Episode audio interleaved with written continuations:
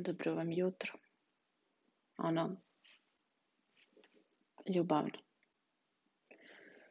Dobrodošli u Psihološki budilnik. Mislim da nam je ovo sedma epizoda. Nadam se da ste naspavani. Kod mene pada kiša i nekako pravo je vreme za ušuškavanje, za čitanje knjigu, za neki fin čaj, da se onako malo povežemo jedni sa drugima ili možda da se povežemo sami sa sobom.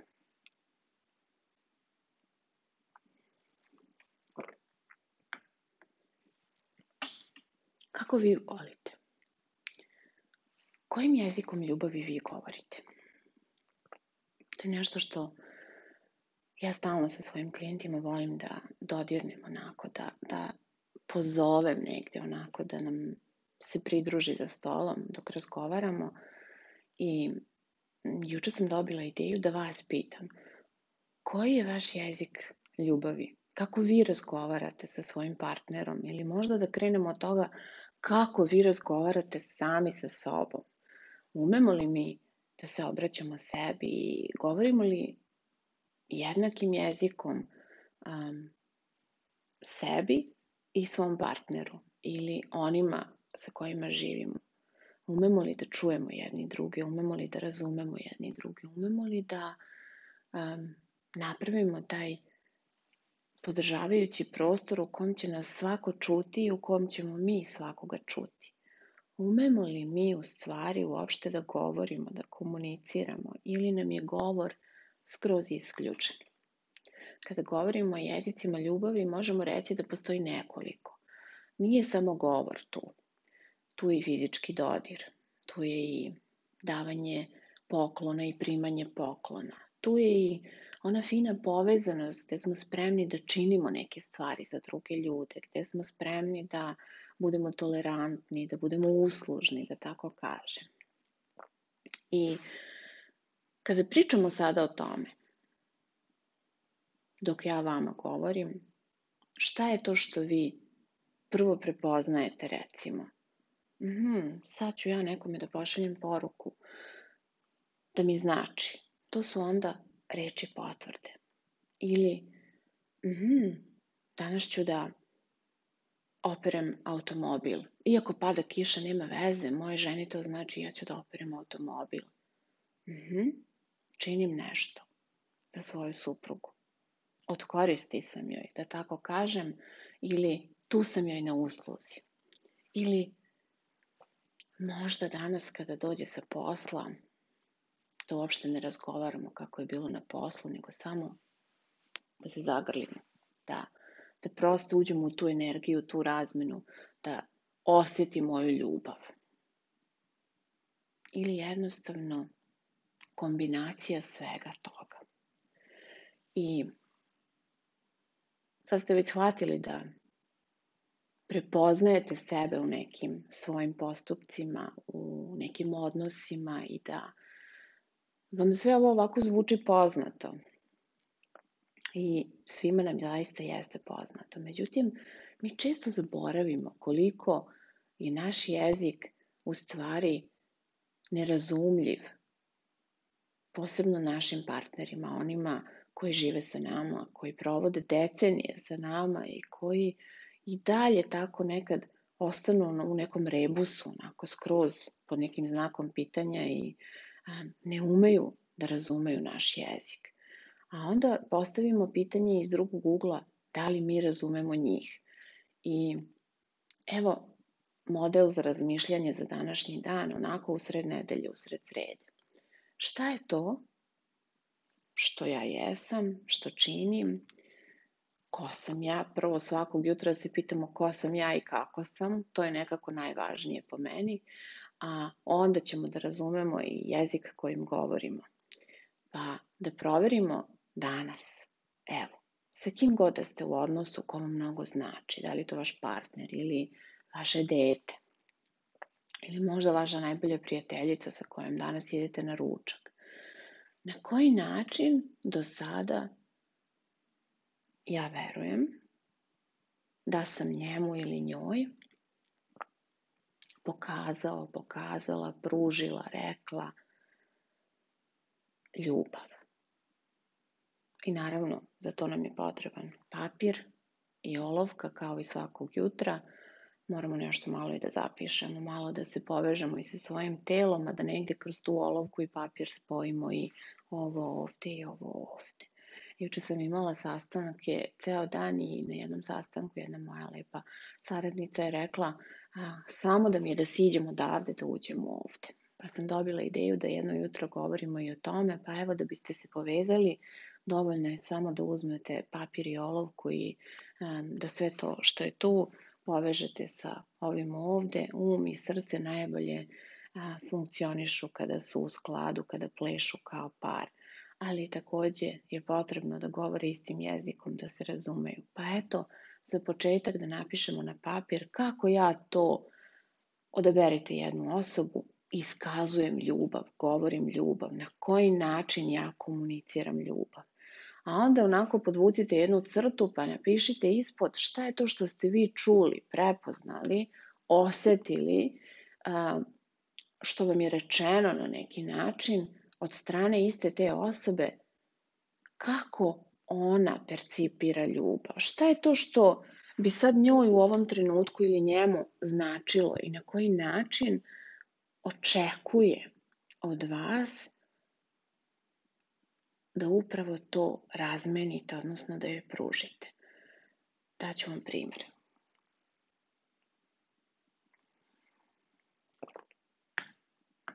Često imamo različite izazove, odnosno um, sukobe u tim našim partnerskim odnosima i u tim interakcijama svakodnevnim, gde smo zaista onako, svi prekidači su nam popritiskani u određenim momentima, trigeri, kako to popularno danas po srpski se kaže, u jednom trenutku neko nas je iznervirao na poslu. Pukla nam je guma na automobilu um, odjednom više nemamo ni jedan cent na računu, a potrebno je, evo baš sad je stigao neki veliki um, dug, račun, visoki iznos i mi prosto sad nemamo kako to da izmirimo. Dete se razbolelo, nas jednostavno boli glava, ne osjećamo se dobro. Razmišljajući tako, o svim tim nekim situacijama koje nam se dešavaju, ne samo jednosmerno, dešavaju se zaista svima nama i često su onako povezane i prepliću se situacije vaše sa situacijama mojim i onda kad dođemo u isti prostor na kraju radnog dana ili na kraju nečega, kada se sretnemo u tom našem prostoru, um, svi ti prekidači koji su pritisnuti jednostavno počinju da dolaze i da nas dovode do one tačke pregrevanja. Mi jednostavno ne možemo da funkcionišemo. Ne možemo da razmišljamo čiste glave, a nije nam ni do ljubavi, nije nam ni do tog zagrljaja, nije nam ni do toga da iznesemo smeće koje se nakupilo jer prethodnih 5 dana to nismo učinili, nije nam ni do toga da sa svojom ženom ili mužem pospremimo stan jer da nam dolaze gosti, nije nam ni do toga da bivamo sami sa sobom, a kamoli sa nekim drugim, a opet nekako tu smo, zajedno smo u svemu tome. Pa evo, u tom trenutku možemo da prepoznamo, sigurna sam da svako od vas ima taj jedan moment kada, um, kada ste bili onako u fazi eksplo, eksplodiranja, kada prosto niste znali na koji način i kako ćete reagovati i kada vam je sve delovalo besmisleno, kada ste mislili, bože šta sad meni ovaj čovek ili ova žena govori. I u tim trenucima pokušajte da se setite šta su vam zaista vaši partneri govorili. Šta je to što ste vi čuli, a ste negde onako istog trenutka kada je prišlo smogov, ma beže bre, to nije to, to nije moj jezik ljubavi. Metaforično, naravno.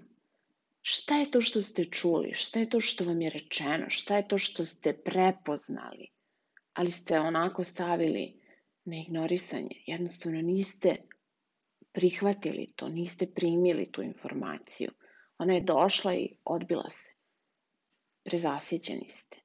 I to je u redu. Ali šta je to što ste čuli? Šta je to što ste vi negde prepoznali? To spustite na papir i onda razmislite. Ok, konkretan primer. Vi i ja smo partner. I vi radite na gradilištu, ja sam pisac. Ja po ceo dan istražujem, lutam, um, razgovaram sa ljudima, kreiram likove, pišem na svom delu. Vi radite na gradilištu, fizički ste preopterećeni, srećete isto mnogo ljudi. Vaš dan se završava negde pred veče. Dolazite kući, a iscrpljeni do kraja, već na samom ulazu odašiljete određenu poruku. Ja, naravno, rasterećena, mene moj posao hrani, mene moj posao zadovoljava. Uživam u stvaranju novih likova, razmišljam o tome koliko u stvari a, sam imala produktivan dan, koliko sam srećna, koliko bih to voljela da podelim sa vama, koliko mi to znači, koliko, a, evo sad ovog trenutka ću da nam napravim čaj ili da sipam tamo neko lepo vince i vi samo sedite, sredite se, istuširajte se i tu i večera koju sam ja pripremila, ali ja ću da vam ispričam kakav je moj dan bio i očekujem da vi ispričate meni kakav je vaš dan bio, da se razmenimo.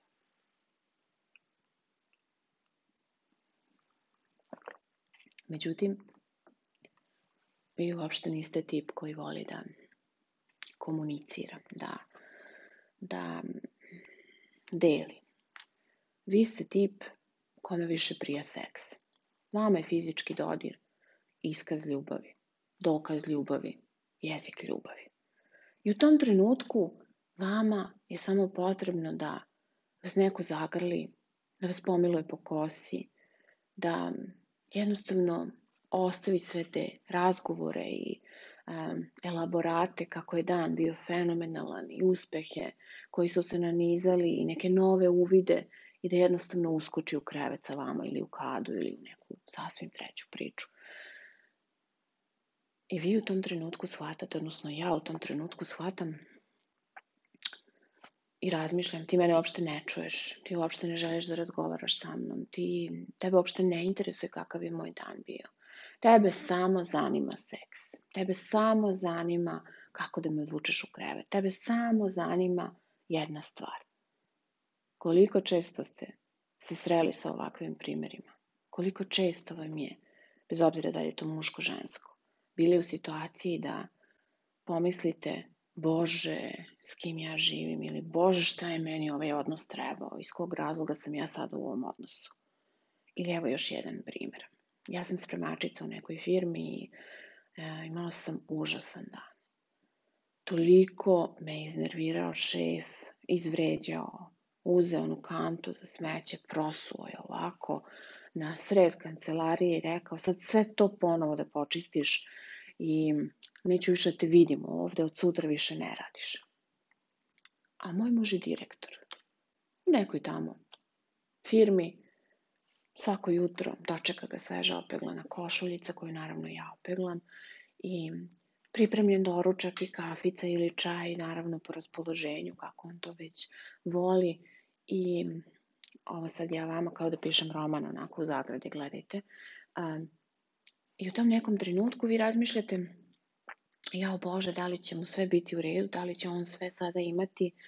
A on ustaje, malo se nešto protegne, ah, da popravi malo svoje bore od spavanja, srkne taj svoj espresso, namesti košuljicu, upali svoj neki besni automobil i ode na svoje radno mesto gde ga takođe dočekaju neke zanosne sekretarice, koleginice, gde su svi nasmeni, uslužni, pa bože moj, pa Bogu, on je direktor i gde naravno um, postoji toliko mnogo izazova, ali on ima svoju svitu koja će da reši njegove izazove i onda će da ode na ručak sa svojim partijskim kolegama, pa će posle toga da ode na bilijar ili na golf ili već na nešto treće, na jahanje, zavisi kako jahanje.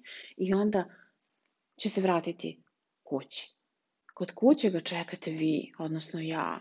Ja, dobila sam otkaz, sad u ovom trenutku nije mi ni do čega. Počinjem da plačem, počinjem da dramim, počinjem da pričam kako je moj muž um, jednostavno nerazuman ili ne želi da shvati u kakvoj sam ja situaciji. Mene je šef istresao celu kantu za smeće na sred kancelarije i sad u ovom trenutku ja sam nesrećna i besna i ogorčena i sfrustrirana i jadna ja ja sam u nekoj ulozi žrtve, a on onako namirisan, rasterećen posle svih tih svojih aktivnosti, posmatra vas, odnosno posmatra me i u tom trenutku nudi rešenje. Naravno, vrlo jednostavno rešenje.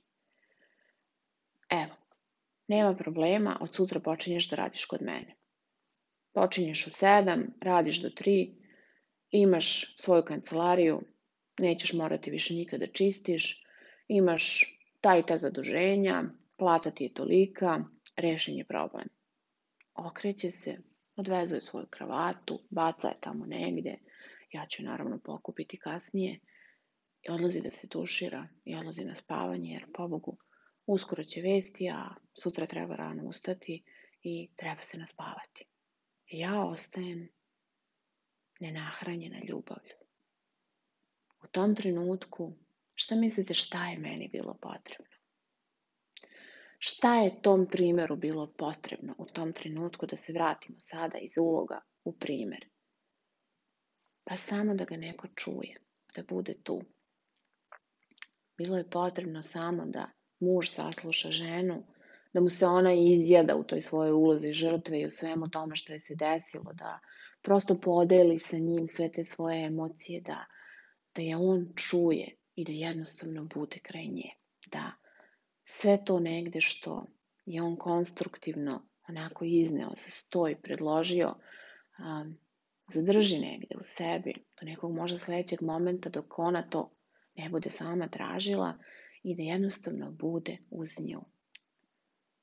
I opet imamo još jedan primer, kao što vidite, na ova dva primera da su naši jezici zaista, jezici ljubavi, vrlo kompleksni, vrlo različiti i da često ne učimo jedni druge našem jeziku. Pa hajde da vidimo, da se vratimo na onaj papir i olovku i na početak priče, koga ste to stavili na taj papir, kako ste pružali ljubav, šta ste prepoznali negde i osetili da toj osobi treba i u onom drugom delu, a onda okrenemo taj papir i na drugoj strani napišemo šta sam danas u ovom trenutku spoznao slušajući Maju i ova dva primera i ove uloge u kojima se ona tu izmenjala i na koji način ja sada mogu tako da se postavim u neku ulogu realnu ili neku izmišljenu i da testiram realnost na taj način što ću da više osluškujem, posmatram, bivam tu za nekoga, pružim dar, proverim kako se ja osjećam dok primam darove i da li mi to prija ili ne, koliko kvalitetno provodimo vreme jedni sa drugima, sa kim ja to provodim kvalitetno vreme, odvajam li dovoljno vremena da čujem svog partnera, da odem u pozorište, u teatar, da pogledamo neki film zajedno, da prekopamo baštu, da zajedno slikamo, vajamo. Postoji li dovoljno fizičkog dodira između nas i koliko je dovoljno za koga i na koji način.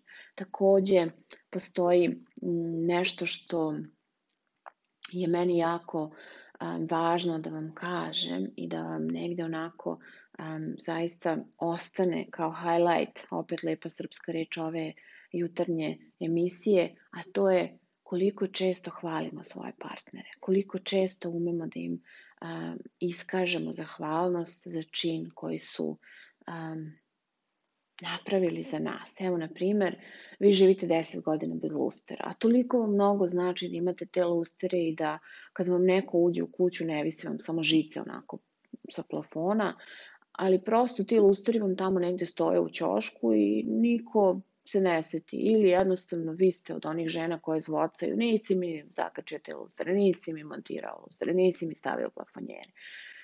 I onda posle deset godina desi se čudo, odjednom osvanu te vaše plafonjere na plafonima i lustari i vi krenete. Kako krenete? Mnogo ti hvala što si mi zakačio te lustare, što si montirao plafonjere. Neizmerno sam ti zahvalna i zahvaljujete se u nedogled jer vam zaista to znači ili krenete sa onim, eto, trebalo ti je deset godina da zakačiš te lustare. Ako vam je ovaj primer poznat, ili ga preslikavate na neki svoj primer, da li je to ograda za terasu, da li je to um, prljav automobil, da li je to smeće koje vrišti u kuhinji peti dan i čeka da ga iznesete, um, pa, ga, pa ga napokon suprug ili supruga iznesu, a vi onda krenete na ovaj ili onaj način, um, šta je to što dobijamo? Šta, šta je to što dobijaju oni? Šta je to što dobijamo mi? I na koji način potvrđujemo nekome ljubav takođe, govoreći mu da smo zahvalni, da je divno to što je neko učinio za nas i da nam zaista prija način na koji nam se obraćaju i um, da volimo to što su tako doterani, da volimo što imaju lepu frizuru, da volimo što ustaju svako jutro za nas, da nam naprave doručak ili skuju kafu, da volimo što nas neko gleda u oči, isključuje telefon onog trenutka kada sednemo u istu prostoriju i sednemo za isti sto u restoranu, jer nismo došli da gledamo ekran telefona, to i onako radimo po čitav dan, nego smo došli da gledamo jedni u drugi. I ponekad je potrebno da to kažemo, da to verbalizujemo, da ljudi čuju, jer na taj način učimo druge ljude našem jeziku ljubavi. Ako sam vas inspirisala da razmislite o svom jeziku i na koji način komunicirate ljubav i na koji način je vama potrebno da vaš partner komunicira ljubav sa vama, ostavite mi komentar, dajte neki svoj primer kako bismo inspirisali i druge gledalce ovog jutra i u budućnosti ko nas bude gledao i ovu emisiju. A ja vam želim da budete u ljubavi, pre svega sami prema sebi. Pitajte sebe, evo bonus zadatak, sve ovo što ste napisali, kako ja to komuniciram sam sa sobom. Šta je za mene izraz ljubavi, jezik ljubavi.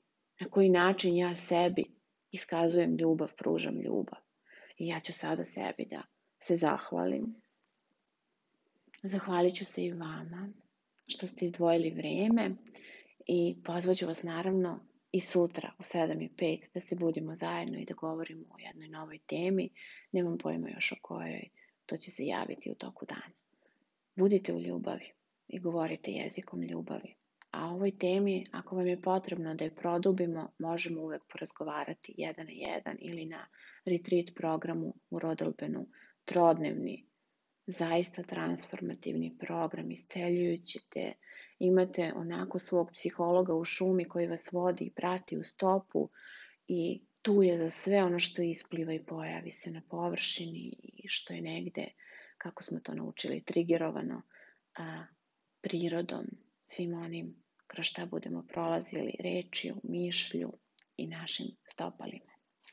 Hvala vam još jednom i imajte divan dan. I vidimo se naravno uskoro i ja vam se radujem.